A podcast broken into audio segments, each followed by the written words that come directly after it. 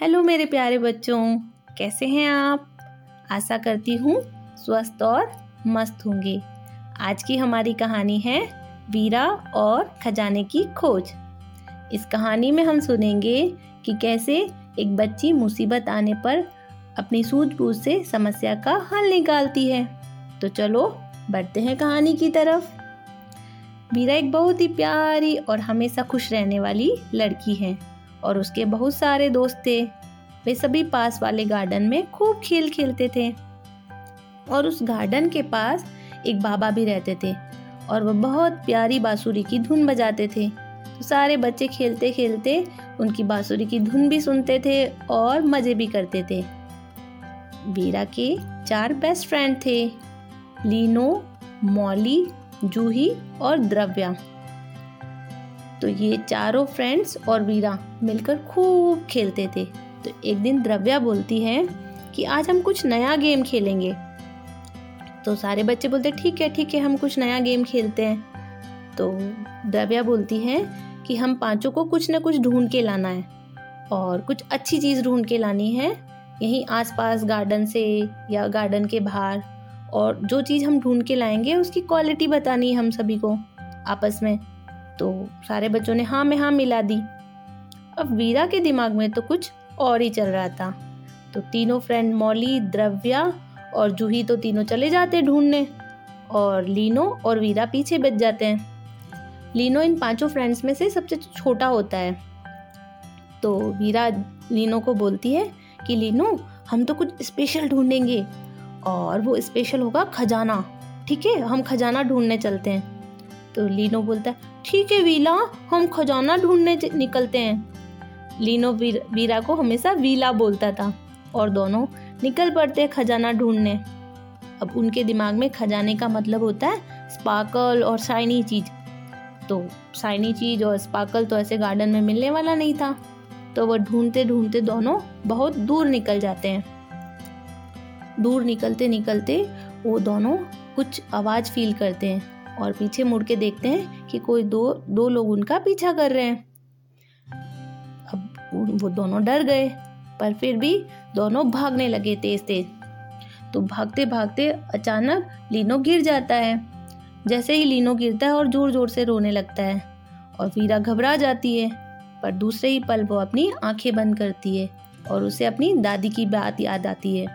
उसकी दादी हमेशा बोलती थी कि वीरा, जब भी मुसीबत आए तो घबराना नहीं है, बल्कि बड़े ही साहस के साथ उस मुसीबत का मुकाबला करना है। और जब हम मुकाबला करते हैं तो मुसीबत अपने आप हमसे डर कर भाग जाती है। और वीरा आँखें खोलती है, लीनो को अपने कंधे पर बिठाती है और भागती है तेज तेज तेज। और अचानक झाड़ियों के, गहरी झाड़ियों के पीछे वह छुप जाती है और वही दूसरी तरफ़ दो चोर भी उनके पीछे आ रहे होते हैं। पर लीनो और वीरा चुपचाप झाड़ियों के पीछे छुप जाते हैं। ना हिलते हैं, ना कुछ बोलते हैं। वो दोनों चोर काफ़ी देर तक उन दोनों को ढूंढते हैं, पर अब वो दोनों मिलते ही नहीं है उन दोनों को। चोरों को थक हार कर चोर दोनों भाग जाते हैं, चले जाते हैं दोनों को छोड़ के और आपस में बोलते हैं कि नहीं यार, ये पता नहीं बच्चे कहाँ चले गए, अब हमें नहीं मिलने वाले। और वो दोनों चोर चले जाते हैं। उन दोनों को जाते हुए देख वीरा और लीनो झाड़ियों से बाहर आते हैं। अब एक समस्या तो उनकी चली गई थी अब दूसरी समस्या ये आ गई थी कि वह खजाना ढूंढते ढूंढते इतने दूर आ गए थे कि अब उन्हें घर जाने का रास्ता भी नहीं मालूम था। और वह दोनों रास्ता ढूँढने लगते हैं। काफ़ी देर रास्ता ढूँढने के बाद इधर उधर जाने के बाद, अचानक वीरा को बांसुरी की धुन सुनाई देती है। और वीरा बोलती है कि, लीनो लीनो, ध्यान से सुनो। ये अपने बांसुरी वाले बाबा की आवाज़, बांसुरी वाले बाबा की ही धुन है। तो लीनो सुनता है। और मिला लेता है वीरा की हाँ में। हाँ वीलो, ये तो बाचुली वाले बाबा की आवाज़ है। और वह दोनों निकल पड़ते हैं धुन के इशारों, धुन की आवाज़ को सुनते सुनते घर की तरफ़, क्योंकि वीरा ने अंदाज़ा लगा दिया था कि अगर बांसुरी की आवाज़ आ रही है, इसका मतलब हमारा घर यहीं कहीं आसपास है। और वो निकल पड़ते हैं। और दूसरी तरफ़ वीरा के घर वाले लीनो के घर वाले सभी उन दोनों को ढूंढते ढूंढते बहुत परेशान हो रहे थे और उनके सारे फ्रेंड्स भी होते हैं और वह सारी बात बता देते हैं कि अंकल हम तो ये ये गेम खेल रहे थे, पता नहीं वो दोनों कहाँ चले गए। सभी लोग बहुत परेशान होते हैं।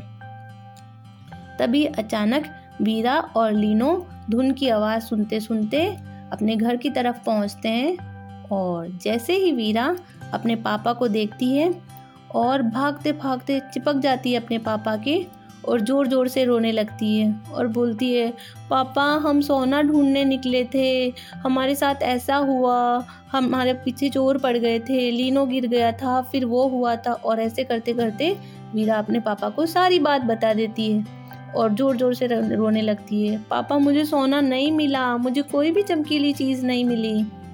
उसके पापा उसके आँसू पहुँचते हैं और बोलते हैं कि वीरा, तुमने बड़ी ही सूझबूझ से अपने आप को बचाया, अपने दोस्त को बचाया, मुसीबत के समय अपने दोस्त का साथ नहीं छोड़ा। यही असली सोना है। तो लीनो वो बात सुन लेता है और जो, और बोलता है हाँ वीला, तुमने मेरी जान बचाई। यही तो असली सोना है। और लीनो की आवाज़ सुनकर सारे लोग सारे लोग हंसने लगते हैं। सभी को हँसते हुए देखकर वीरा भी ज़ोर से हंसने लगती है। और इस तरह हमारी कहानी ख़त्म होती है। इस कहानी से हमको यह शिक्षा मिलती है कि मुसीबत के समय हमें हमारे दोस्तों का साथ नहीं छोड़ना चाहिए। और जब भी हम हम लोग मुसीबत में फंसे तो हमेशा अपने बड़ों की बात याद रखनी चाहिए। और कभी डरना नहीं चाहिए। मुसीबत के साम, मुसीबत का सामना डट कर करना चाहिए, ताकि वह मुसीबत भाग जाए। तो कमेंट करके मुझे बताना बच्चों, कि तुमको ये कहानी कैसी लगी, और अपने दोस्तों के साथ ज़रूर शेयर करना। तो चलो मिलते हैं एक नई कहानी के साथ। बाय